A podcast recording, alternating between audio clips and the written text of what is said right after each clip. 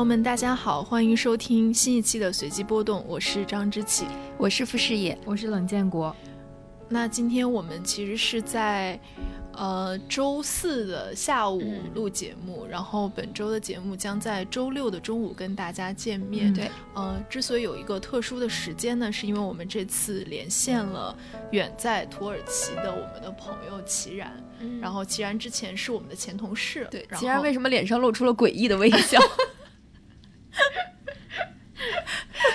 然后现在是这个写国际新闻的自由撰稿人，然后在这个土耳其和叙利亚的地震发生之后，他就是身临前线吧，已经在那边做了几天的观察，所以我们今天想要连线齐然，跟他聊一下呃现场第一线的一些情况。嗯，呃，那首先我们就从你去之前 开始聊吧，就是想问一下齐然是。呃，什么时候决定想要去土耳其的？呃，因为之前我们也都跟你比较熟悉嘛，也都知道说，其实你并不是呃经常做这种第一线的灾难报道的记者。那为了去做这次报道，不知道你有没有做一些行前的准备啊？嗯，大家好，嗯，这个做听众听了做了很久，第一次上来很忐忑，呃。其实这次地震真的，一开始那个信息到的时候，我觉得哦，就一次地震嘛。而且你看震级好像跟很多大地震相比，比如说什么伊朗零三年的那个大地震了，又或者说我们自己的或者日本的地震，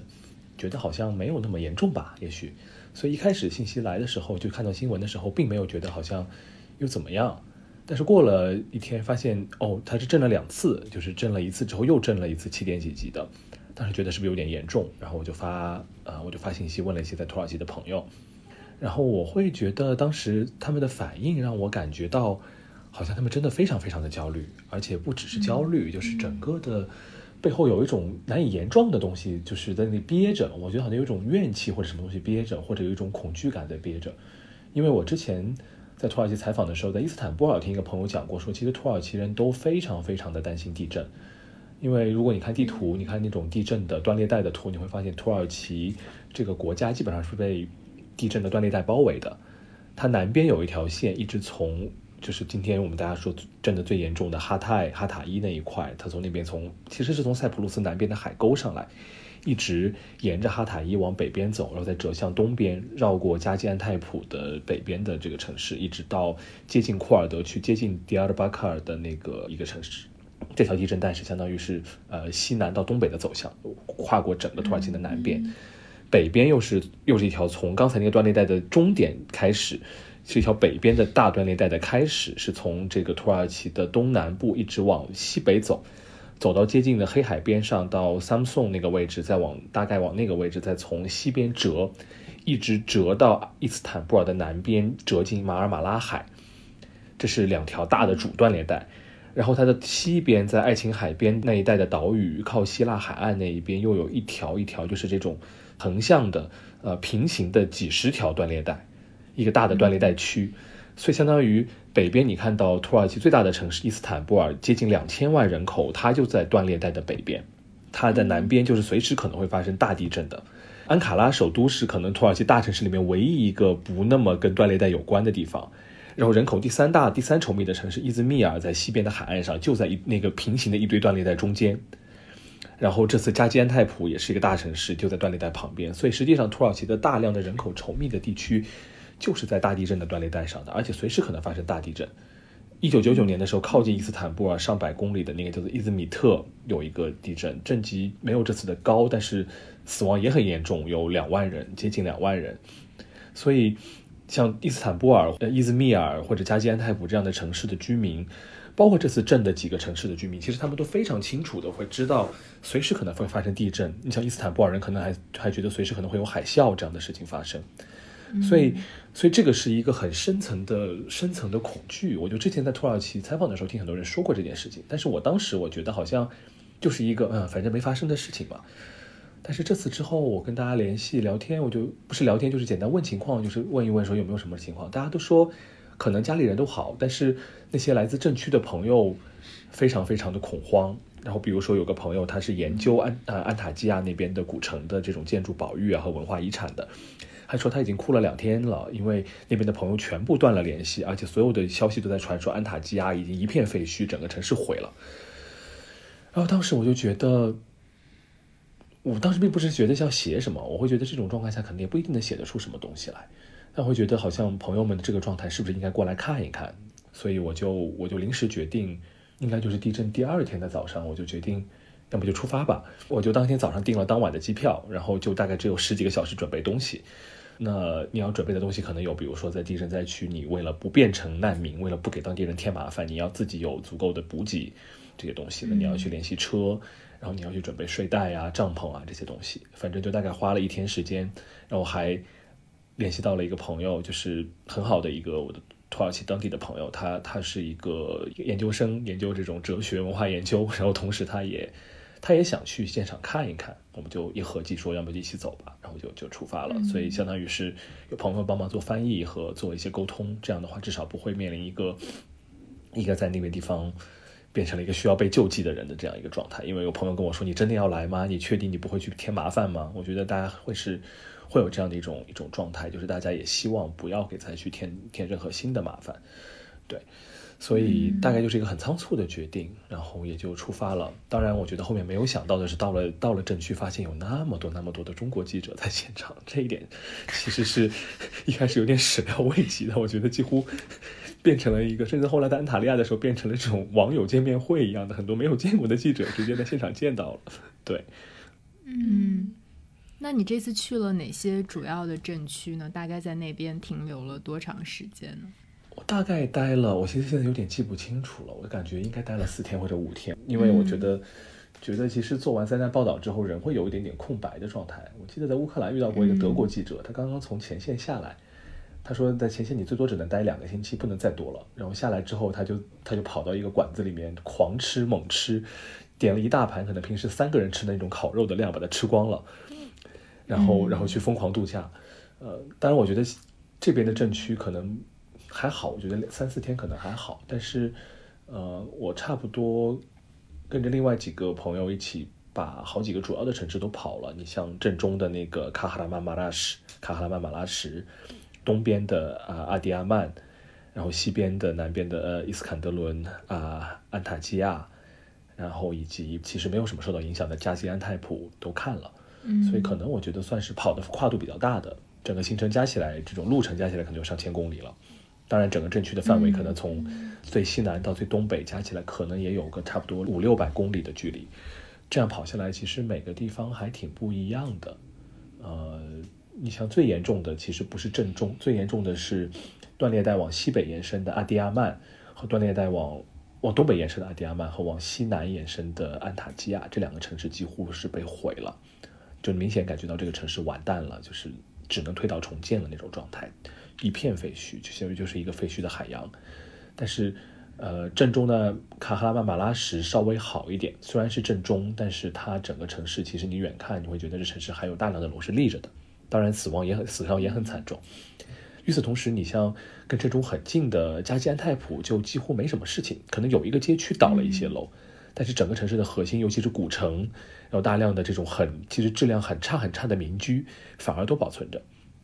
就是大规模伤亡，其实，在加济安泰普的城区是避免的。当然，它周围的有几个市镇，其实也很严重，也是伤亡惨重。有记者朋友去了这次的镇区，其实可能我的感觉可能能跟我们零八年汶川的那整个镇区相提并论，因为当时我们也是四川有有大量的受受灾的地方，但是甘肃，然后这个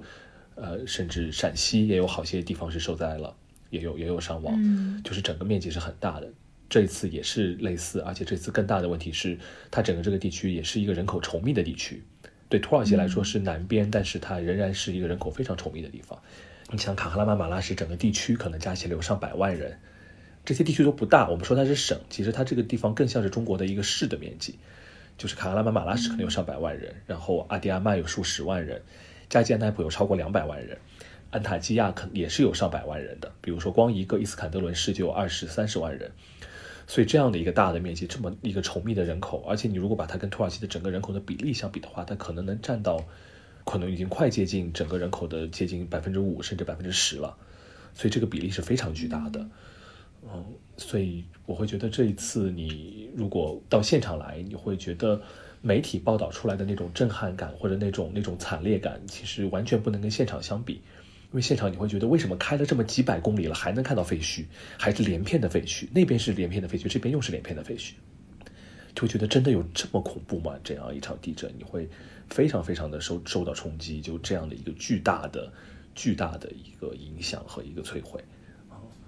对，我也想问，因为刚刚齐然也讲说，可能在这种灾难的现场，呃，作为记者来说，可能不能存留太长的时间啊，就是对心理上会有一个比较大的冲击。然后我也想问说，你去的这几天，你觉得你自己心理上有接受一个比较强大的冲击嘛？包括你现在已经撤出了这个震中的位置，呃，你觉得这两天你整个情绪的情况怎么样？我其实感觉到还好，我觉得看人，比如说我其实很担心土耳其的朋友，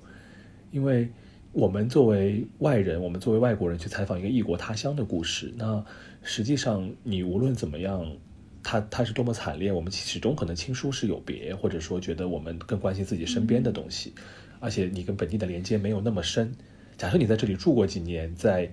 阿迪亚曼或者在安塔基亚有很多朋友，那你那你绝对会不一样，你肯定会特别担心你的朋友或者或者什么样的情况。所以我觉得我自己可能还好，但是你会发现同行的朋友就受创很大，因为他看到的不仅是一个地震的人道主义灾难，不仅是一种普世的那一面，他有他自己的那一面。比如说，他觉得为什么会发生这样的事情？为什么这些房子这么不堪一击？为什么？救援可能有些地方跟不上，或者管理的混乱，他会他会有这种的问题。包括大家怎么讨论这次地震，其实大家会有争吵，会有各种各样的争执或者争论。那那对他来说，这个东西是更加的高密度的，更加的有冲击性的。然后我能看到大家的这种情绪其实是是更糟糕的。那我作为一个外国人在这里就待了几天撤出，其实其实是挺蜻蜓点水的，我觉得还是一个很很很离地的一个状态。整体来讲。那最直观的冲击肯定还是整个废墟和现场的这样的一种一种状态给你的一种冲击。比如说，在一开始，比如说在卡赫拉曼马拉什，其实还好，因为那是白天，这边这几天天气很好，阳光普照，天空很很蓝很晴，吹着很大的风，可能气温不是很高，但是还是整体来讲，你不会觉得特别的有有恐怖的感觉。但是第一次是在阿德亚曼，我们当时去的晚了，就待到了晚上。晚上在样那样的一个一个震后几乎化为废墟的城市里，你看的要么就是废墟，要么就是那种在你头顶上已经斜过来的楼，然后每个窗户都没有了。那个废墟下面，你能想到可能埋了很多人，你不知道有什么人在下面埋了埋了什么样的东西。然后街上有一些人在那里烤火，在那里等着救援队，或者在那里看守着自己的房子，因为可能下面有这种自家的贵重的物品，或者有亲人在下面。但是整个城市是没有灯的。一片漆黑，就只有各种各样的手电光在那里面，然后你会觉得非常非常非常的恐怖，那个感觉就是很窒息，你会想特别快的想逃离那个地方，你也不知道会遇到什么，会发生什么，整个的那种死寂感，那种那种那种恐惧感就突然上来了，呃，这是一个比较大的冲击的一种景象，它主要是一种现场看到的感觉，加你的联想，加加你听到的故事加在一起的那种恐惧。对，当然，在我觉得在阿迪亚曼有另外一个事情让人恐惧，就是遇到了一群这个，呃，黑海那边过来的这种救援团，他们应该是那种宗教保守主义者，然后他们就跟我问说，你觉得这个地震是不是这个是不是这种人为的阴谋，是不是这个这个人为导致的破坏，是不是有人想有人对我们敌对，想对付我们？我说很难吧，毕竟一个地震的这种灾害可能是有上百颗原子弹的这样的威力。那他说那不一定，那可能以色列挖了个地道过来，放了几百颗原子弹在我们下面引爆。我会觉得有的时候在这样的一个环境里，你觉得这种人给你的状给你的冲击也是挺吓人的。就是大家在想什么，大家怎么看待这样的一个事情，怎么样去理解它，或者怎么样去回想它？因为因为黑海人其实是土耳其非常著名的这种建筑物承包商、包工头这样的角色，他们这些年前几十年的这种大的发展中间，其实赚了很多。然后，但是，但是你，你作为一个这样的一个产业的从业者，你怎么去理解这件事情？你是，你是理解说我们未来应该更好的加强方正的建筑规范，然后这个行业能够动得更好呢？还是说你在想这种更多的阴谋论？当然，我觉得某种程度上能理解阴谋论为什么会存在，因为这次地震有很多东西，你真的看上去觉得你没有体验过地震或者没有了解过的人，就是真的是在地震面前，你有太多太多不明白了。比如说这个房子为什么会塌，为什么这个镇子比那个镇子受损要严重，这个东西可以到后面讲。但我觉得讲到恐惧感的话，其实人的状态加整个环境的状态加起来，跟你的恐惧感叠加起来是是挺是挺强烈的。对，因为刚才齐然讲到夜晚，我就想到之前看过两个描述，一个是汶川地震之后，我记得作家杰成他曾经写过一篇，当时还是博客文章，他就说我们平时看到的城市的夜空是蓝紫色的，呃，是因为各种。这种建筑物上面的光线通过反射，然后天空是那种有点雾蒙蒙的蓝紫色。然后他说是在地震之后，他才真正看见漆黑的天空是什么样子的。嗯，就是那个震撼对他来说还是很大。然后还有一个是我记得当时我在做那个天津爆炸的研究的时候，我看到有一个记者他在现场写的记者手记，他就说看到那夜晚看到那个楼所有的玻璃都碎了，他说像是没有眼睛的眼眶。嗯嗯，然后就是那两个描述，我其实都是。就是印象很深刻，就是对那种灾难过后的夜晚的那种描述是特别的，就是那种恐惧是深入人心的那种感受。嗯，刚刚听齐然说这个，我就想到上一次我们见到类似的场景，但是那个量级完全不一样。其实是二零一七年十一月，我之奇还有齐然还有其他的一些朋友，我们去那个新建村的时候，我记得当天也是快接近晚上，就是确实看到的是漆黑的天空，而且是一片废墟。我记得当时回来，我有一个感觉，就是你在路上偶尔碰到了一个人，你不知道他是人还是鬼，就是一种特别寂静又诡异的感觉。然后刚听齐然那个描述，我就突然想到了二零一七年那个场景。但是肯定，我觉得齐然在现场看到的，肯定是我们二零一七年看到的成百万级别的这样的一个扩大化的一个场景吧。就是觉得。在前线还挺不容易的，就是你自己，不管是作为一个记者，作为一个报道者、旁观者，还是作为一个有基本的共情能力的人，都是要承受很巨大的冲击吧。嗯，记不记得我们当时在新建村的时候，那天晚上大家去，然后一进那个村口，它右边有一个本来一个大院已经拆光了，就是有一个很像小山包一样的一个废墟。我记得我们当时大家在那里拍照拍了好久，我觉得那个好像是。就是职业生涯中间当时没见过的东西，然后我其实这次有的时候脑子里会重新回忆起那个画面，然后就觉得这个真的是现场可能有点像，但是完全又不是一回事，那个量级是不一样的。然后我记得在阿德亚曼的时候，嗯，那天晚上真的很黑，就城里很黑，然后而且你其实很诡异，就是因为你不想沿着建筑走，你就要走在马路中间。但那个马路又是所有的重型的那种挖掘机械和那种几米高那种大卡车和大的挖掘机都在开，而且没有人会跟你交流，就是一堆灯光照着照着，那个那个场面还挺恐怖的。然后当时绕到旁边，然后往天上看的时候，你发现哎，天上的星星看得特别明显，就是刚刚下完暴风雪，那个那个风刮过之后，天特别的晴朗，然后你看到天上满天的星斗，但是你那个时候觉得那些星星完全完全不是你在城里。或者在哪里看到，觉得啊好漂亮，你觉得是好恐怖、好苍凉那样子，对，嗯嗯。你刚才提到那个暴风雪，我也想到国内对这次土叙地震的报道里也提到这个天气的因素，呃，加重了救援的难度吧。那齐然在现场观察了这几天，你觉得现在救援工作最大的难处是什么？是交通问题还是天气问题？那灾民现在主要面对的是，比如气候寒冷、没有御寒的物资，还是缺乏食物呢？能给我们介绍一下你看到的状况吗？现在其实现场每一个城市可能都差不多，就是第一是，呃，食物跟水现在是充足的。基本上，你你要你要想吃东西，到街上有各种不停歇的那种食物供应摊，就是可能有一些是有一些是地方政府不同的地方的政府过来救济的，有一些是这个民间的这个带着物资过来去发放的，这样的都有。所以你基本上想要吃到一顿热的，是不难的。就是可能有一些什么豆子汤啊，一些一些番茄汤啊这样的东西，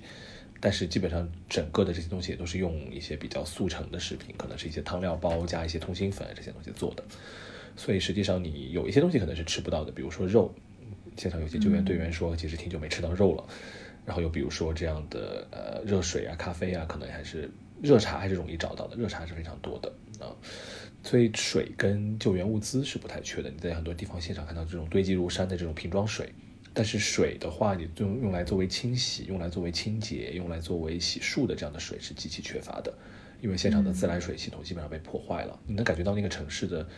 水系统破坏的什么是什么样子呢？比如说在一些城市的这种地方，你可能看到看到还有这种完好的楼，然后但是里面的像洗手间这样的地方，你的冲水是完全坏掉，冲不下去的，就是地下的整个的网管已经全部坏掉了。所以这样的一个问题在未来会很严重，就是你有吃的有喝的，但是你你的你作为人，你不能光是靠吃喝，你还想洗漱一下，你想干净，你想要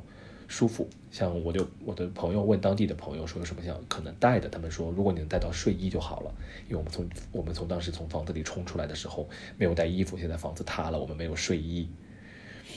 所以大家想要干净的衣服，尤其是内衣裤这样的东西，包括。可能女性的这种这种很多的需要，可能也不一定有。当然，洗手间现在是有这种，他们用了很多移动厕所，所以慢慢的在补齐一些东西。但是，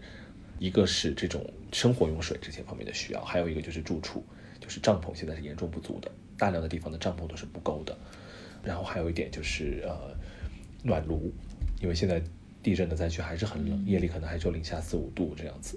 所以，如果你没有暖炉的话，大家会很艰难。但但很多人其实，在车里，在车里睡觉，然后在外面点一堆火，把那些木头家具的木头，看到有居民在那种废墟里面翻木头，把木头捡起来去烧火。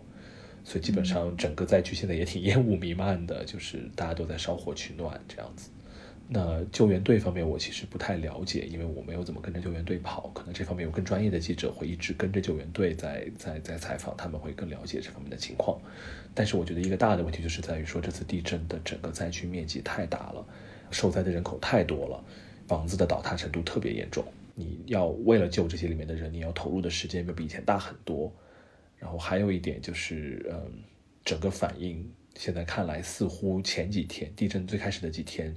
基本上没有什么救援的人员或者物资到位，可能是某种程度上因为这种巨大的灾害，在管理上跟不上，或者产生了某种混乱。具体的原因，我觉得这个是之后大家需要去看和可能这边的人会想去问的。嗯，那这也是一次就同时打击重创了两个主权国家的这个灾难吧。那在你的观察里，你觉得在这次的救援或者说国际新闻报道的关注上，土耳其和叙利亚受到的关注或者受到的救援是不是有一些差别？就是我们要如何去衡量一个国家需要的救援的多少呢？我这次看到对叙利亚的报道也是一秒钟被拉回从前。我记得我在二零一三一四年就还在做。国际新闻图片编辑的时候，那时候每天都在搜阿勒颇这个词，所以我对这个地名非常熟悉。就那个时候在内内战中，然后每天都是要刊载它这个战火连天的这个城市废墟的景象的照片。然后这次再次看到了阿勒颇，就它的废墟更加粉碎的感觉，就是这个城市更加支离破碎了。我不知道齐然就是在这一次行程中会对。比如土耳其和叙利亚的关系，或者两国的受灾程度有一些比较吗？我实话说，我觉得我可能做不了这样的一个比较，因为首先我自己对叙利亚特别不熟，就是叙利亚内战是一个非常非常重要的话题，但是可能就是我自己的自己的跟进是不够的。很多人会讲叙利亚，会讲说为什么两个国家的这个受灾的这个情况是这种关注那么不一样，但是我觉得首先有一点。可能大家要承认的是，可能从整体的规模来讲，当然这个整体规模，我觉得说起来就有点，就是因为每个人可能他的生命都是一条命，但是在整体规模上，土耳其的这种伤亡人数，这样的整个一个震区的规模和它的惨烈程度，肯定总体来讲是比叙利亚要高的。因为你看，在呃，比如说阿勒颇，阿勒颇其实距离地震的中心中间隔着一个加济安泰普，那么加济安泰普其实是受灾的情况比较轻微的，没有那么大的。那么可以想象的话，在更后面的阿勒颇的话，它可能受灾的情况也会稍微好一点。就相比，相比说彻底被摧毁，它可能没有到那样的一个程度，就可能有一部分建筑倒塌，有不少的人遇难，然后这样子。但是，它可能相比，比如说我们看到完全被摧毁的这些城市，它还是会好一些的。这是这是一点。比如说，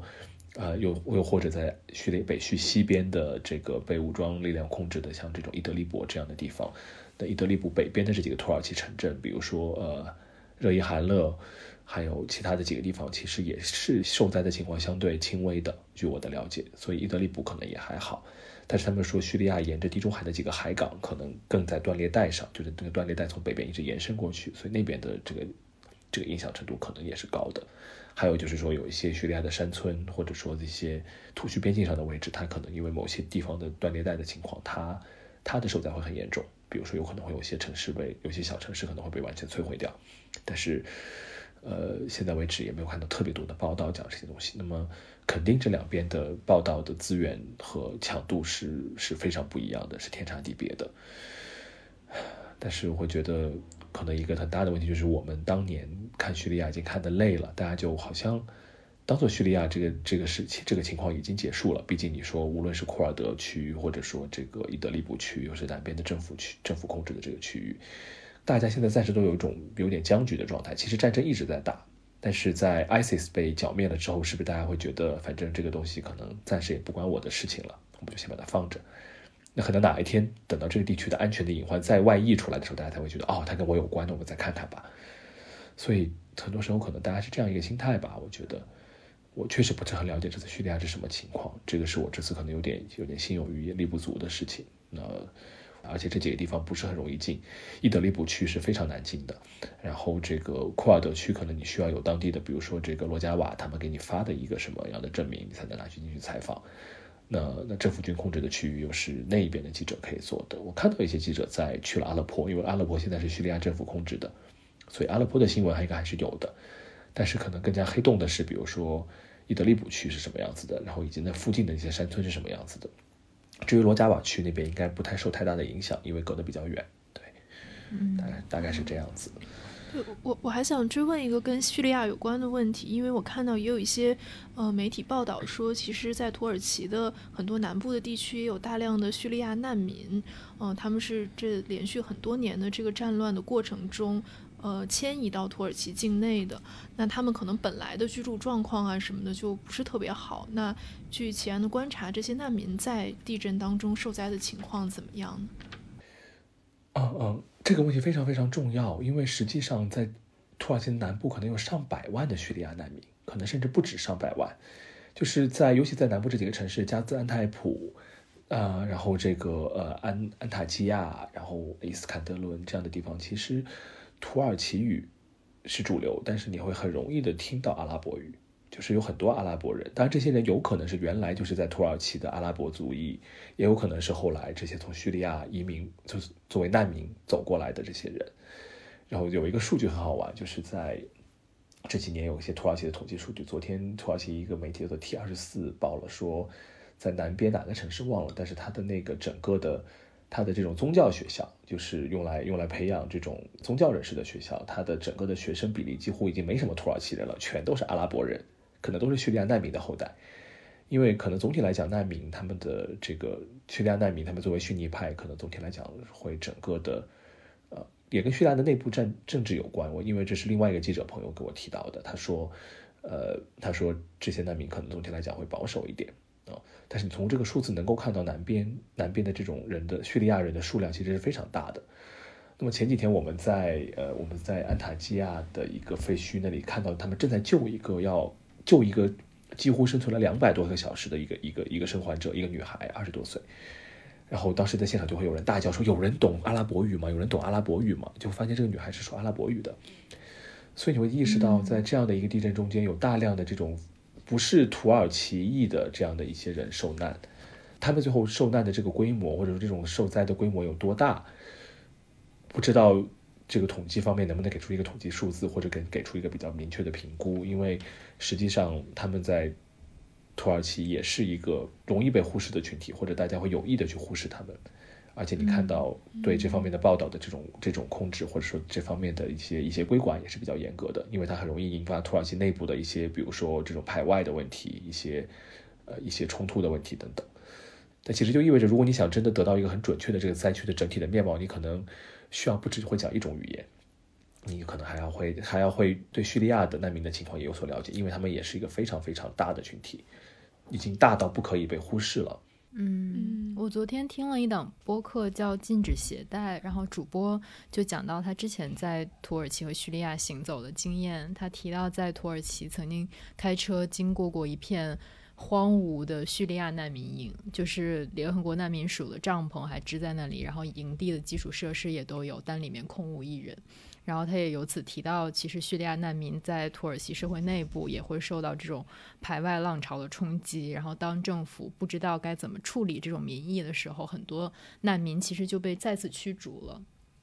对，所以这个地区我觉得一直以来应该都是难民冲突或者难民争议很严重的一个地方吧。我不知道，就是这次地震在你看来会如何影响，比如土叙两国的关系？这是不是太大了？这个问题？这个问的好地缘政治啊，就让我想到，好像很多现在媒体编辑都希望你能写点地缘政治的东西，是地震怎么样跟 跟地缘政治跟这个文明冲突结合起来？我觉得好像你这是这个东西要真的写，就是硬熬了，就是硬写。我我觉得我回答不了这个问题，但是我会觉得，就是你这几年如果到伊斯坦布尔或者到安卡拉，你能看到明显街上是有大量的阿拉伯人或者难民的，可能这两年好一点了。这两年所谓的可能就说更加的多的已经开始就业了，或者进入这个社会去的各个方面了。但另一方面，我觉得土耳其的各个部分的人可能都对这个事情的意见很大，因为你像世俗派传统的凯末尔主义者，他会觉得这些人是阿拉伯人，他们不是土耳其人，不是跟我们不是一个民族的，他们更加的宗教保守，他们把更保守的这个伊斯兰带到了我们的这个社会里面来，大家会有一种抵触的情绪。那宗教保守派，土耳其的宗教保守派，他们其实也是一种宗教保守民族主义，他们也会觉得你们阿拉伯人就算要要要伊斯兰，那也不是你们阿拉伯人来领导，肯定是我们来做。那那你们也是在在在抢我们的生意，抢我们的饭碗，然后把把低端的工作拿走了，我们我们的工作没了。所以很多东西，它一方面。跟土耳其内部的一些冲突有关，另一方面，它其实也跟也很像一个一个欧洲国家会遇到的事情，就是难民进来了，那那我们怎么理怎么接纳他们？嘴上说的很好，就是我们有阿拉伯兄弟或者怎么样兄弟姐妹，但是实际上你真的遇到各种各样的冲突和困难的时候，尤其是比如说一九九九年的伊兹密特地震，据说对土耳其的经济影响可能有百分之百分之几，甚至百分之接近百分之十，但是这一次的地震会有多大呢？没有人知道。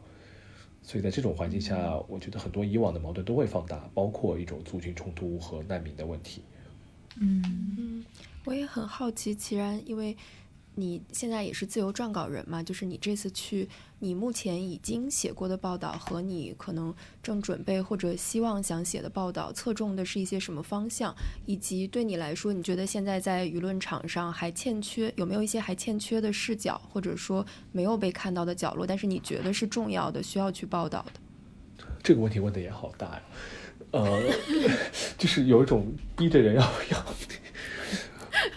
要批评同行是吗？不是，不是，我会觉得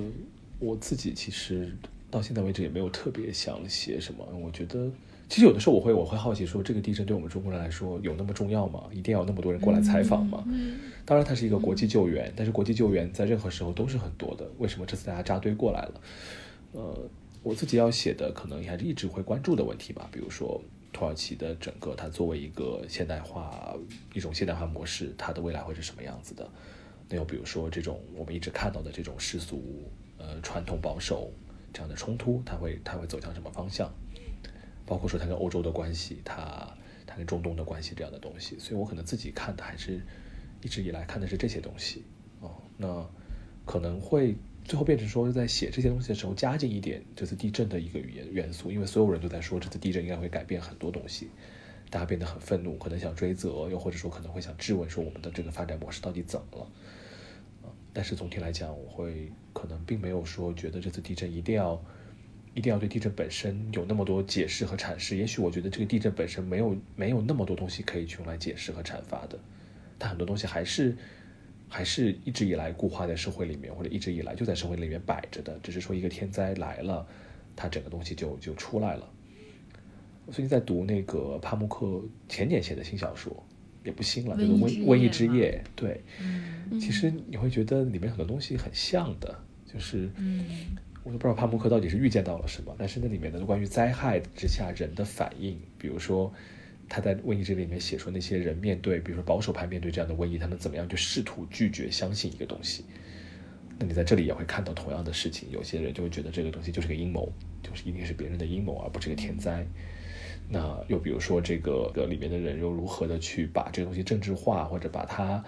或者因为比如说苏丹怎么样去想这个灾害，他不仅是想说要救灾的问题，也是想自己在别的国家面前的这样的一个一个地位，包括内部的阴谋，包括这个权力的这种威胁。所以，不同的人在里面的反应，你是也许它是有一个很很普遍的，在历史上跟现在都有的一样的东西。这些东西，我觉得可能也是我们会值得写的，就是把一种我觉得那种共性，那种不仅会发生在这里，也会发生在很多其他地方，也许我们也会。遇到类似的事情，嗯，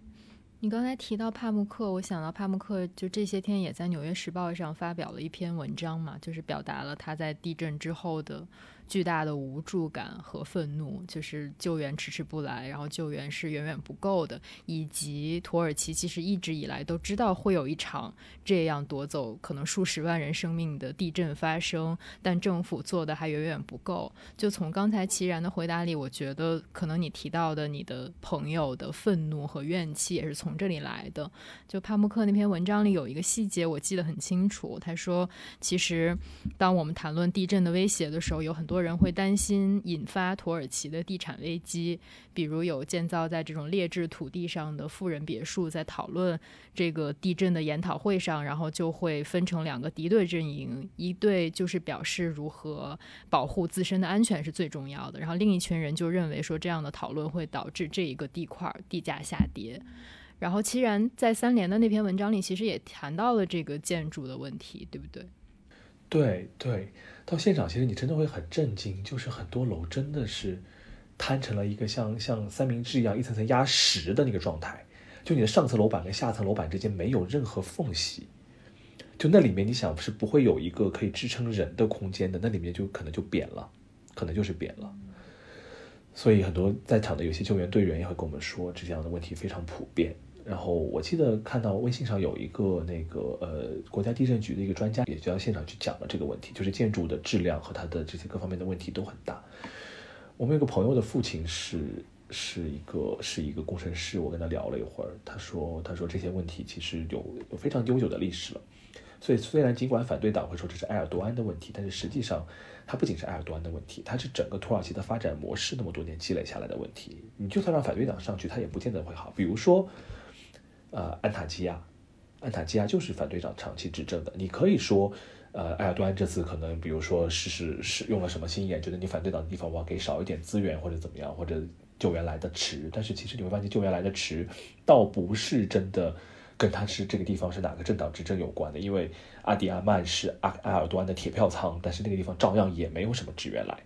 所以可能整体上来讲，这个救灾体系就是有问题的，或者说它整个的应急反应的。方式，它整个的这个应急反应的这个流程就是有问题的，以及，地方上都没有准备好，包括这种呃反对党执政的地方，你也也是照样建筑物的腐败，这样的一个承包商的随便的随便的这样的一种建设，然后这个材料可能不达标，也许吧，这东西要等之后的很多的调查才能出来了。但是你会发现，它是一个整整个土耳其的问题，它其实并不区分于哪个政党。它是过去这么多年来整个的发展模式积累下来的很多弊病的一个一个一个结果，就是建筑，比如说在安塔基亚，倒塌非常严重的一片是建立在一个河漫滩上的，就是那边有条河，它的河的其中一侧本来是一个泥滩，我们在那地方遇到一个老头，他说当时那一片都是小时候来玩的地方，就小时候在河滩上玩，后来那一片全部建上了建筑，但那个建筑就是打在一个非常松软的地上。所以你会看到，的安塔基亚山上的建筑其实比山下的建筑要要受损轻微的多，可能是因为这张山上的地基是岩石，岩石它整个的牢固性是好的，而在河滩的那种软土上，那个地基可能到时候地震波来的时候，它就像一个巧克力浆一样的去摇晃你，把你的所有东西都摇烂，就是它会像像一种漩涡一样似的摇摆。具体的我不那么懂科学，所以这个可能是大家需要去讨论的东西。但是很明显的，那个朋友的父亲跟我们说，像土耳其，你一开始做建筑物的地基勘探，或者，呃，或者做这种调研的时候，可能很多东西就是不达标的。比如说，一个开发商要建三座建筑，理论上三个位置都要做地基在勘探，他可能就勘探一个地方钻三个孔，然后把这三份样本拿出来提交了。像包括在这边，你能看到很多建筑的柱子是一种扁的柱子，就不像我们在国内看到那种柱子是一个四四方方，它是一个长方形的柱子。那这种柱子。可能它在平时没有地震的时候能够支撑，但是也许是不是说，在遇到地震往一个方向推的时候，如果正好推的是它短的那一面，它的承压的能力其实是弱的。看到一些楼就像就像是抽抽屉一样，向一个方向全部滑出去，一层一层的平移滑出去，但是每一层就叠在一起。那可能这些楼它的那个柱子的方向就是有问题的，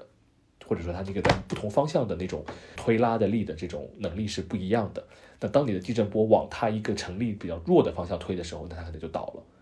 嗯，我刚刚听齐然用特别多各种各样的比喻来形容这些楼是怎么塌的，并且塌完之后它的形态是怎么样。嗯，我就想到之前我们在讨论提纲的时候，齐然也说，就是你在现场看到的很多东西，其实是我们目前的新闻没有办法。这种再现出来的，然后你也提到说，就是是不是可以有一些交互手段或者是可视化的方法，能让大家更直观的感受到现场。嗯，我就在想说，比如说最近这这么多年，西方的主流媒体都经历了一个数字化的过程，在数字化之后，其实我们也看到有各种各样这种可视化的、可交互的这种新闻报道的方式，这种 layout，呃，呈现出来。我不知道对于你来说，这种。比如说技术手段的这种更新，包括我们可以调动的这种，比如说可以可以编码呀，可以什么，可以用这种交互的手段。你觉得在对这种灾难的报道中，这些技术是会能更好的给大家呈现一个现场的面貌吗？嗯，觉得应该会吧。我其实没有特别看到现在有哪些特别好的一个一个交互手段的报道。我觉得这次其实一个。大家都很仓促，很多来的记者或者后方的编辑台，可能现在到现在为止都搞不清很多地方到底在哪里，或者这个不同的地方到底是有什么区别，因为这个面积太大了，然后也是一个特别大家不熟知的地方。我也是第一次来这样的地方，所以一开始我很多地名也没搞懂，我一直就是像阿迪亚曼跟安塔基亚，我一直嘴上绕着说不好，经常说错。所以我觉得对读者来说，比如说你要呈现这个地方到底有多大。这个地方到底有多严重？你可能真的需要一些很直观的东西，因为读者不是我们，我们可能可以做很多的背景调研，可以读很多的文章，但是读者可能需要用更直观的方式才能让他理解到这次的灾情有多严重，或者这个地方到底发生了什么。但是这些这些报道其实也很依赖于各种各样的数据、各种各样的技术，然后一个长期的稳定的能够做这样的一些东西的一个团队。那那我觉得这些东西也许是我们现在挺欠缺的一件事情。但是，但是我们比较擅长的是在抖音或者在各种各样的短视频平台上，或者做这样的一个快的短平快的东西。但是如果你要真的去真实呈现这个地方到底发生了什么，让大家能够更加身临其境的话，一个是文字能够带到多少，我不确定；另一个就是说，我们有没有更多的不同的、不同的一种一种视觉和和各种感官的一个一个呈现，就是做一个所谓的一个当下时刻的一个切片，这个切片能够精细，或者说能够。全面到什么程度？我会觉得，这个可能是我们好像有一点点没有去，没有去往更深的方向去想的。嗯，我其我其实有点怀疑这种百分之百的呈现或者还原或者身临其境感，它的。重要性或者说伦理，就是因为我大学不是学的新闻摄影嘛，我觉得其实大家一直在讨论，一直到现在还在讨论九十年代那个苏丹饥饿的儿童那个照片的伦理问题，包括二零零一年呃九幺幺事件发生的时候，有一个坠楼者笔直的向楼下掉的那张照片的伦理问题，然后在每次大地震、火灾这种火车出轨这种事故的时候，其实。因为我因为我我自己在很多新 新闻记者的群里面，然后大家都会去讨论照片的伦理问题，就是怎么呈现现场才是道德的。可能桑塔格那个时候就是也在告诉大家，你要你应该怎么观看战争，怎么观看伤口，怎么观看鲜血才是正常的。所以我觉得，其实他比如做一个三百六十度实景 VR。不那么难，就如果有哪个《纽约时报》的记者去了灾区，带着一个 Google 眼镜走一圈，把它全拍下来，做成一个 VR 是可以的，因为毕竟现在 VR 看房都这么方便。但我觉得可能在伦理上是很危险的吧，就是如果我们的观看可以细致，可以就是高清到这样一个程度，然后仿佛亲临灾难现场，我我自己会觉得有一个道德的负担在那里。我其实觉得这个东西又比较微妙，就是实际上以我自己的感受，我觉得你就算用实景 VR，你也呈现不出那种真的在灾区的那种状况。比如说我刚说，就是我们说黑夜里那种恐惧感，那个东西我觉得不是什么实景 VR 或者什么技术能够帮去帮你实现的。然后又有另一方面来讲，嗯，我觉得我们去追求一种现场的逼真感，尤其是比如说文字的逼真感，你要去用各种触感去写那个东西的现场感，或者说写那个人的很多的细节，他当时怎么逃出来的，怎么样，他当时在哪里，然后怎么样，遇到什么样的情况。我觉得这个东西背后的伦理，就是其实我们在现场也能感觉到这种感觉，就是你真的要去问那么多那些人那么多的关于地震的当时的那个情景的问题吗？他们的亲人还埋在下面，你真的要问一个人说这里到底埋了多少人，这里到底死了多少人吗？那个感觉是很。我不知道，就是是很残酷的、很残忍的，做不来。有的时候，我觉得，所以有的时候你遇到表达欲强的人，你肯定愿意会听他说一说，他多说一层你就听一听。但是你很难去主动的问一个人说这里到底当时是什么样子的，发生了什么，你你会你会不太容易做得到。而且就算我可能做得到，就算不要伦理了或者怎么样，那可能比如说帮你翻译的土耳其朋友或者什么，他们也觉得可能不想听这样的故事，他们会受创，他们会觉得这个东西我承担不了。所以，我刚说的不是说，我觉得我们一定要去把这个东西每呈现到具体的每个细节，而是说，比如说，我们能不能有一个更直观的，让告诉大家这个严重程度到底是什么，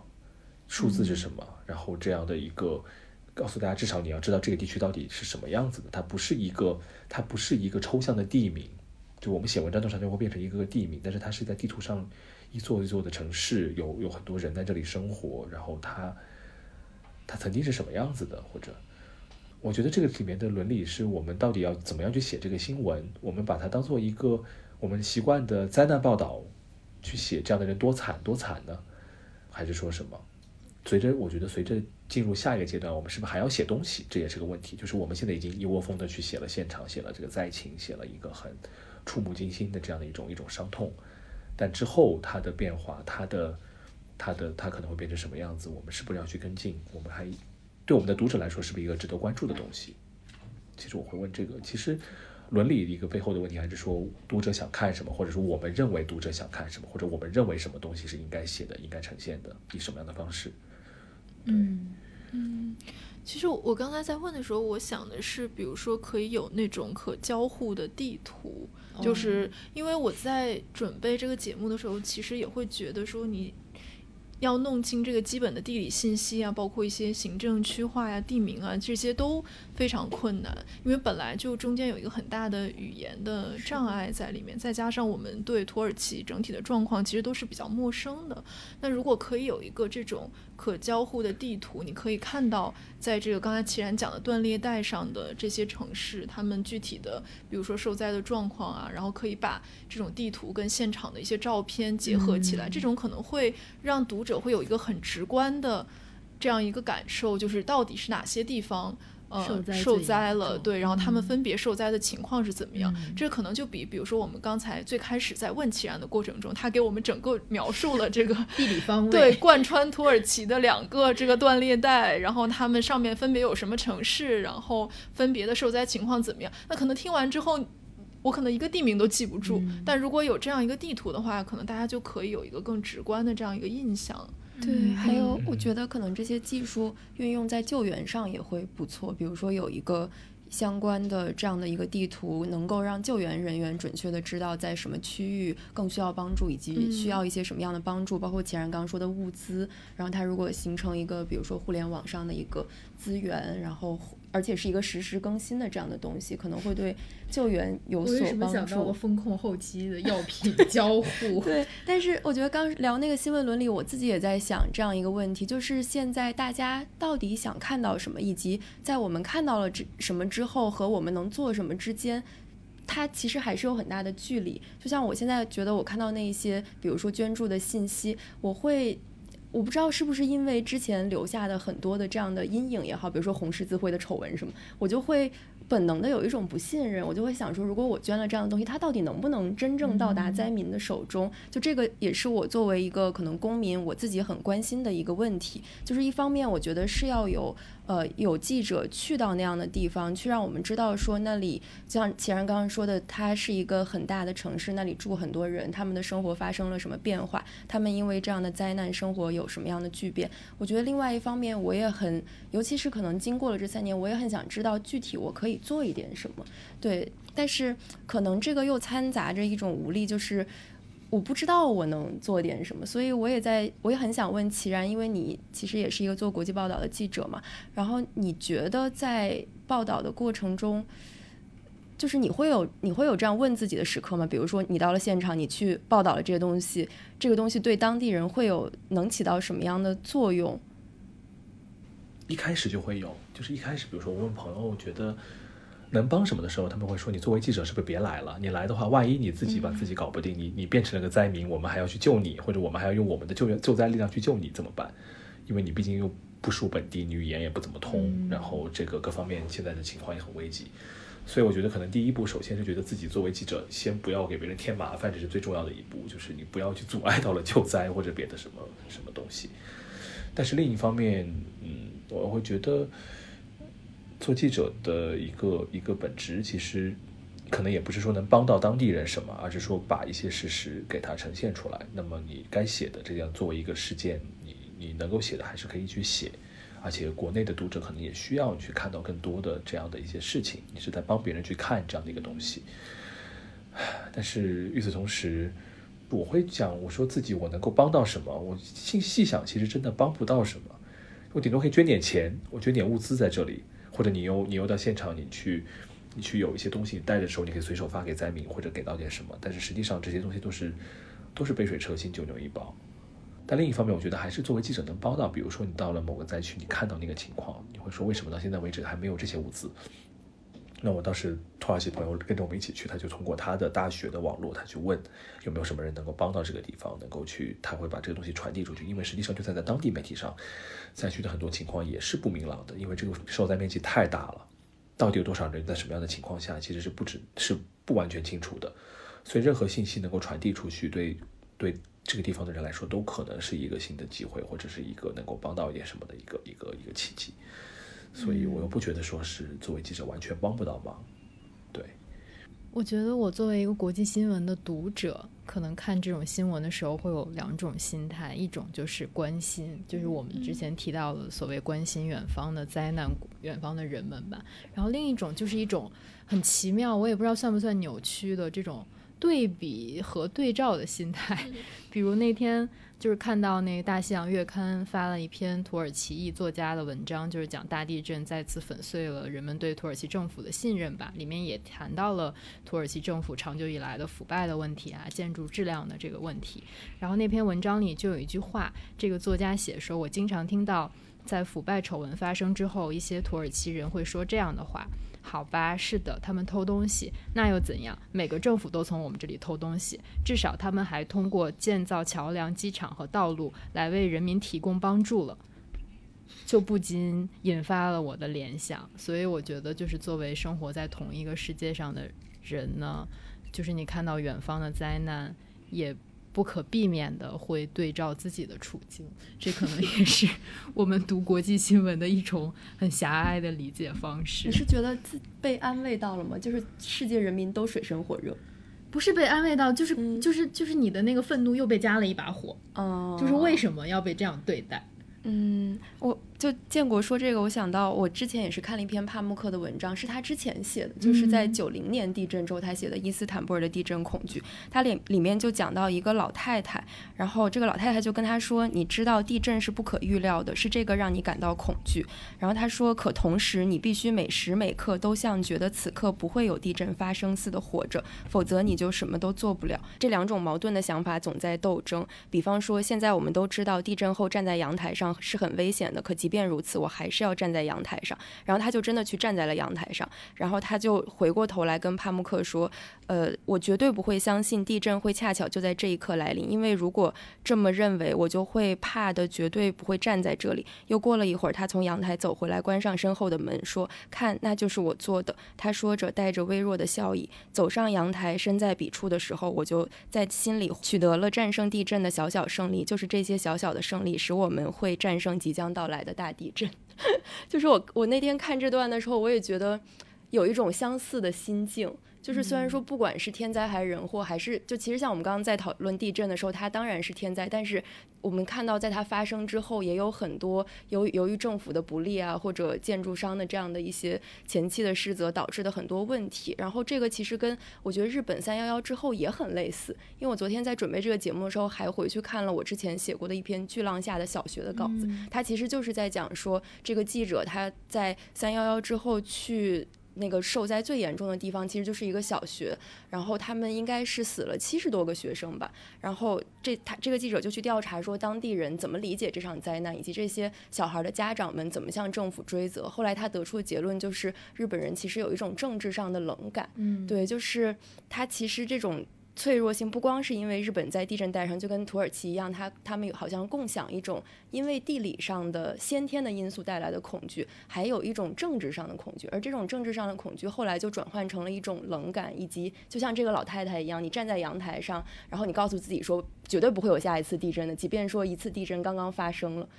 是不是觉得有一种很共通的？mentality 的感觉，就是人好像就是靠这种东西来安慰自己才能活下去，不然你每天就会活在一种地震的恐惧之中，可能后来就是被自己吓死了。但这就是侥幸啊！我想到我们去参加 WSG 这个颁奖典礼，在电梯里遇到了，呃，跟罗欣老师一起乘坐电梯，他就提到那个酒店其实没有完整的逃生梯可以下楼。然后它是这几个楼梯不是连续的，你可能要换一个走廊才能连到下一个楼梯上。然后他就说，恰巧这里又是地震多发区，然后我们就微笑着乘电梯下了楼。对，然后他还说了，他还说，当然这两天也不会遇到。对，就跟这个老太太一模一样。就是是不是人在面对这种大自然的威力的时候，就是必将发生的灾难的时候，你就只能侥幸说，就是此刻不会有灾难。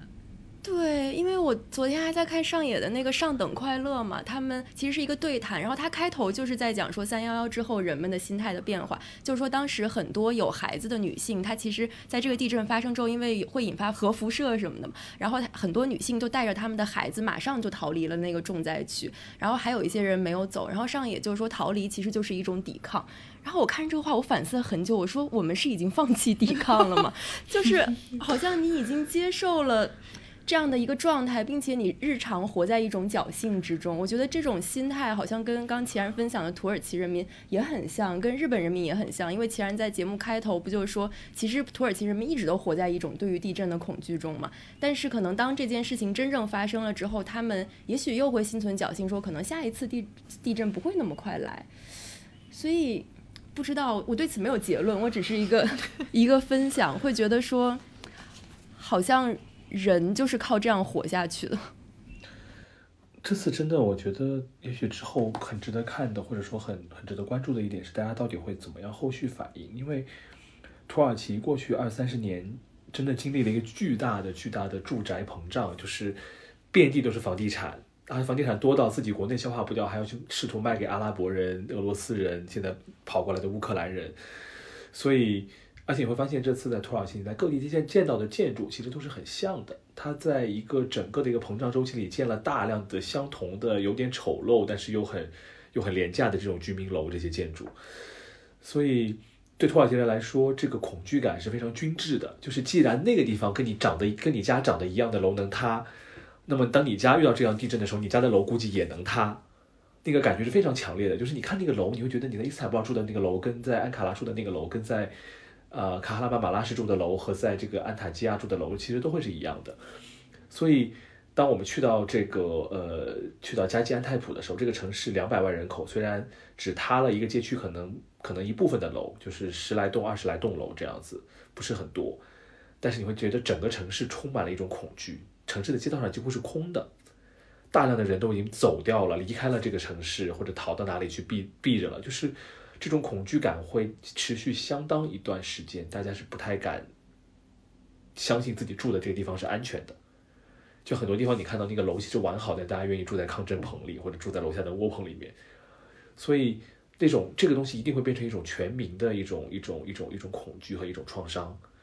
但这个创伤最后会变成什么？我我觉得我不知道。有很多有些朋友认为它会变得很政治化，它会变成。今年大选中间一个很重要的一个论辩的题目，也有些人认为说，我们可能最后还是就选择就是当做看不到，因为你总要活着。啊，这个问题我没法重没法重新解决。它其实这个问题我没有办法通过换一个政府就彻底解决。比如说伊兹密尔未来一定会有个大地震，很多人都预言，但是但是这个这个地震的专家也都说了，说这个城市就是建立在一个沼泽地上的，沿海的沼泽地上的，地基都是不稳的，而且施工质量又差，所以你要让这个城市防震，你要把大概大多数的建筑都重新拆了再建一遍。就是你要在地震来之前就重建一遍呢，还是等着地震给你摧毁完之后再重建呢？这个在经济上可能也是难以负担的这个东西，所以大家会觉得好像这东西无解，就你看不到说真的能够彻底的解决这个问题，或者能够在它尽力的优化的很好，它一定会有各种各样的新的灾难会发生。但是确实，我们做国际新闻有的时候能感觉那种很强的对比感，比如说我们去震区的时候觉得，哎呀，这一路上的路都特别好，土耳其这些年修基建修的特别特别好，也是个基建狂魔，就是无论是大桥也好，这高速路也好，尤其在地震。地震的这些受损严重的城市也好，这些什么下沉式的隧道、立交桥什么，其实整体上来讲，这个质量都是不错的，都是比这些建筑、居民楼要质量好很多的，基建都很好，所以路还一路还是挺通畅的。但与此同时，你又觉得这个它这种快速的、很光鲜的这个发展，跟它整个的一个社会对于应急的、对灾害的这种抵御能力之间，好像存在着一个至少几十年的一个落差。比如说。大家怎么去理解地震？怎么样做防震的这种培训和这种整个的意识？像我的研究安塔基亚的朋友跟我说，他说安塔基亚的所有的那边认识的人都知道地震会来，啊，大家其实也会很怕地震。大家买房子的时候也会问说这个房子的防震质量怎么样？然后建筑商就会说，哎，我们这房子可好了，专门为地震设计的，就是特别好。然后后来那些其实很很贵的房子反而也塌了很多，也塌了很多。所以就一就是大家到底作为一个一般的个体，能够去识别风险，或者能够去真的去意识到风险吗？这一方面是说我们很多东西不是个体的责任，是你整个规管、你整个的为社会提供公共服务的这些人的责。另一方面也是说，你你个体怎么样去更好的意识到这里面的风险，去知道自己可以做些什么，其实也是一个整个社会的一个一个总体的情况带来的。那我感觉在这边大家其实还是。其实我觉得很多人好像是第一次经历地震那样，非常的非常的恐惧，而且大家也不知道为什么这个地震会导致这样的结果。一些地方震了，一些地方没震，一些地方受损受损严重了，一些地方没有事情，所以你会觉得大家是没有准备好的。虽然土耳其的基建在各方面，在物资上面其实做了很多，就发现其实他们有大量的救援的力量、机器、车辆，但是人有没有准备好？也许同样的事情对我们来说也是一个。一个可以可以去想的事情，嗯嗯，对我也想问一个问题，就是因为在最开始，齐然就说这次在土耳其遇到了意料之外的非常多的中国的媒体同行，这个当然一方面原因是因为就是过去这个防疫三年嘛，可能。呃，国内的记者到国外去报道这样的突发新闻的机会也会非常的有限。那放开之后，可能这是第一个比较大的一个国际新闻事件。那可能很多的媒体都派了记者去，然后大家憋了三年的，可能也都非常想要争取到这一次可以出差的机会。那另外一方面，我也感觉到。其实就是这么多到现场的媒体，其实生产了大量的关于这个地震的报道，但它在国内的舆论场上所激起的讨论和关注，其实又是不合这个比例的。然后也包括，我也看到有一位媒体同行，他就说，他觉得经过了这三年，其实中国人我们对于呃世界、对于远方的关心和同情变得更少了。嗯，我不知道齐然会怎么看这个问题。我的印象里，我去年第一次出来采访的时候，我当时就当时只是憋了一年多，还不到两年，可能当时的感觉就已经是，已经是有一种自己一出来的时候，带着各种各样的觉得我要做这个，我要做那个，我要看这个，我要看那个，最后发现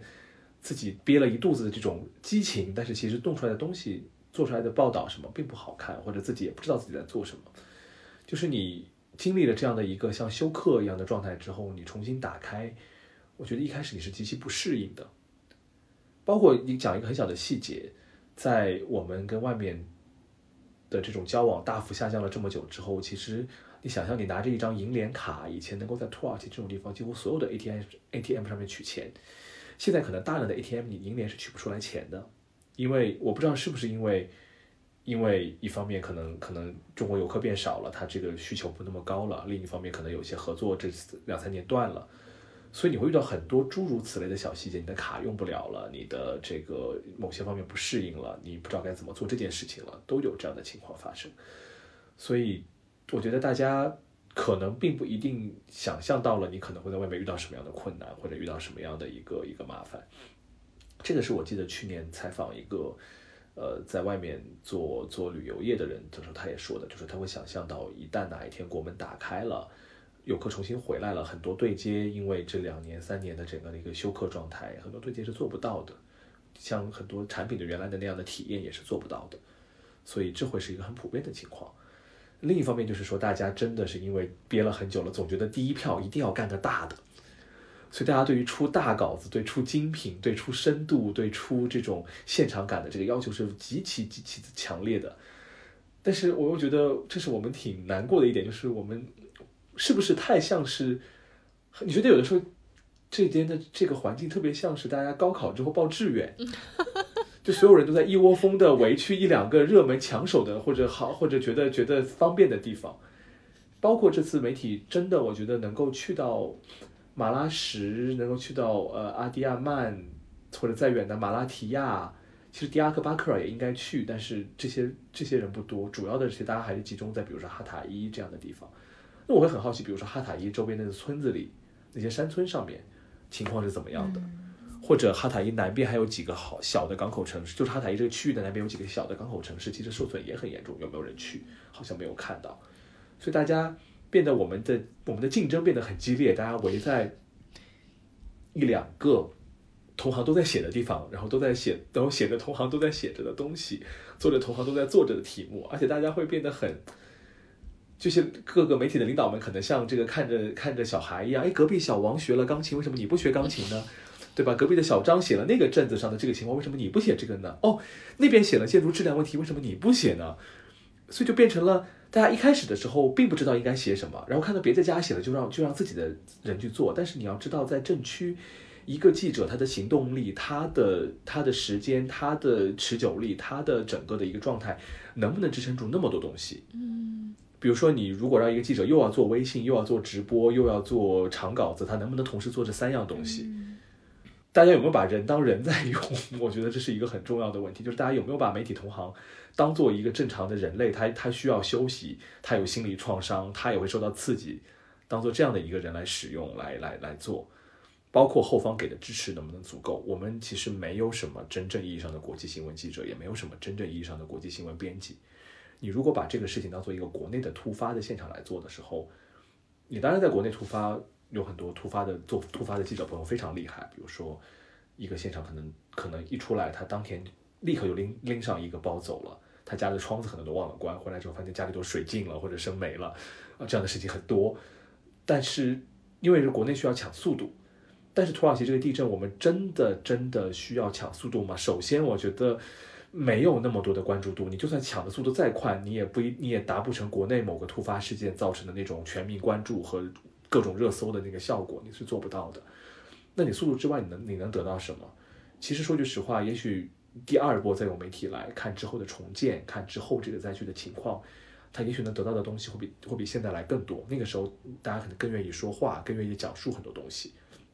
现在的情况是很多专家、很多学者、很多应急的人员、一些不同的政治人物，他们都忙得要死，都在做赈灾的问题。你这个时候去跟他做深度访谈，他能告诉你什么？他可能没有办法跟你说太多的东西。所以。这是我们现在卷到的一个特别的尴尬的处境，就是你其实，在一些没有必要的地方投入了大量的同质化的时间和精力，和然后最后得出来了一堆同样看上去没有什么太大的区别的稿子和报道。那这些东西到底是为了谁？是为了市场吗？是为了领导吗？还是为了自己自己的那一些觉得自己应该做点什么那种焦虑感？也许我们就是就是真的是被焦虑感驱动的，觉得别人都做了，为什么我不做？我要做。但那个东西真的值得做吗？或者那个东西真的是值得这么快的做吗？所以有的时候我不知道大家在想什么，包括大家有没有愿意说为了这样的一些东西，你去培养记者或者培养编辑，然后慢慢的形成这种意识，或者有一些专门做国际线的，因为国际国际新闻也分很多部分，你像一个做拉美的人能够做土耳其吗？一个做中东的人能够做欧洲吗？我不知道。但是，这就是我们，我觉得我们好像把很多东西建立在一个没有什么基础的一个，我们就有点像在那个泥滩上面修房子，没有什么好的坚固的基础。我们没有大量的设在全国、全球各地的记者站，可能有的是官媒或者说是这种国国家的媒体，但是这种一般的市场化的媒体有没有愿意做这样的一种基础的设施类的建立的工作，把把地基打好？我们有没有培养一些真的是能够去长期阅读这种好的国际报道的读者？然后我们有没有这种生态？然后与此同时，你这个时候临时派出人去写特稿、去写灾难报道，他真的能够写出东西来吗？我觉得你这就是你不能叫做杀鸡取卵，也许也也叫做也叫做试图用自己的头发把自己从泥地里面拔出来吧。嗯，我觉得我们对于国际新闻记者一直有一种比较。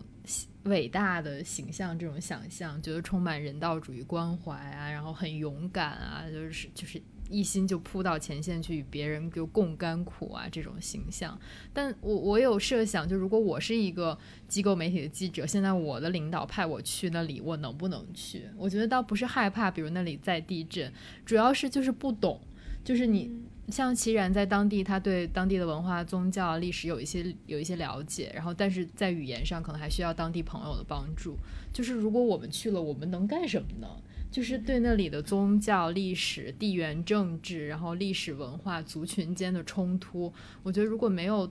了解、没有学习过、没有一个背景知识，去那边应该非常的棘手吧？就是可能真的只能做这种快稿、快讯。我不知道齐然这次去之前有，比如再补充什么新的信息吗？是不是关于地震带的信息，就是去这次去的途中学习到的，或者说有时候有一些别的什么信息的学习吗？我基本上就是出门的时候在飞机上在读帕慕克的小说，还是读小说读起，读小说学的背一些什么，有点远，都在背一些什么日常绘画，我觉得。也也没有也没有专门的去去读，可能路上就读了一些本地媒体的文章啊这样的东西，但是其实也就是很多东西也就是现现场现场知道现场看现场现场现场来就是现炒现卖，所以也是觉得还是挺挺赶的，对，嗯嗯，我觉得我有一点还挺理解国内的记者朋友，我觉得是因为就是好像有一种大家把想要投入在国内新闻上的热情，就是这个热情已经被压抑。太久了，燃烧。对，所以要就是当这样的一个重大事件发生的时候，因为很多事情在国内没有办法报道了，可能在国内如果发生一个同样量级的这种，或者说比这个量级更低一点的这样的事情的时候，可能现在国内的记者已经没有办法赶到现场了，或者说你到了现场，你可能也会被阻拦。然后你如果调查出了一些什么，比如说问责呀什么的，最后也不能发稿，就是你还很危险。对，所以我就觉得大家可能有一种心态，就是我终于可以。也许这个语境是不一样的，然后关切的问题也是不一样的，但是好像我终于可以有一个地方能够让我像一个记者一样活着了，就是有一点那样的感觉。所以对某某种程度上，我也能理解他们。当然，我觉得既然说那个就是国内的这个整个的。基础建设包括对于什么叫国际新闻以及国际新闻记者培养，肯定还是有很大的问题。但是我觉得那个语境上的有点像一个误差吧，也是可可能需要被纳入考虑的一个因素。就像那个什么十问首尔踩踏事件，对，就是那种我觉得就是记者突然觉得说，哎，我终于可以像一个正常的记者一样做一些正常的新闻和问责了，就是那种感觉。是呀，这也是我们。我觉得说很多东西都颠倒了，就是按理来说，我们确实对近处跟远方的，怎么这种话说起来像项标呢？太可怕了。就对于这种这种近处跟远方之间的这样的一种一种东西，可能我们是有点，就是我们什么东西跟我们近，我们会更关注一点；什么东西远，我们可能稍微少一点关注；或者什么东西跟我们像，我们可能会关注的更多一点。就包括远处的跟我们像的东西，跟我们有类似可比之处的东西。但确实是现在真的是你说。我觉得我们现在可能所有人还是活在一种巨大的一种一种休克感里面，就是我们过去三年到底经历了什么，我们就这么样的就就就啪的一声就就开了，我们到底怎么样去想我们经历的东西和我们看到的东西和我们身边的东西？我会觉得很多东西其实没有变，开了国门也没有变，呃，所以可能大家很多时候到这边来是某种程度上是为了疗伤，或者为了证明自己还活着，还活得像一个自己想象的样子的，但是。是不是又真的是那样呢？就就真的不好说了。嗯，其实我最后还想问齐然，因为我们都知道齐然在过去一年多的时间也一直在外面各处跑嘛，然后包括也去到一些和这个非常核心的国际问题、国际事件很临近、很接近的一些地区。嗯，然后因为我们在过去三年几乎处在一个很难流动的状态里，然后我相信你在流动的过程中，其实你肯定也不会放下对于本土的一些关切嘛。但是也关注不了什么，因为你不在那个语境里，其实你会觉得你再如果再过一段时间，你可能整个人就已经彻底抽离出来了，你可能会再过一段时间就已经真的不能理解发生了什么，或者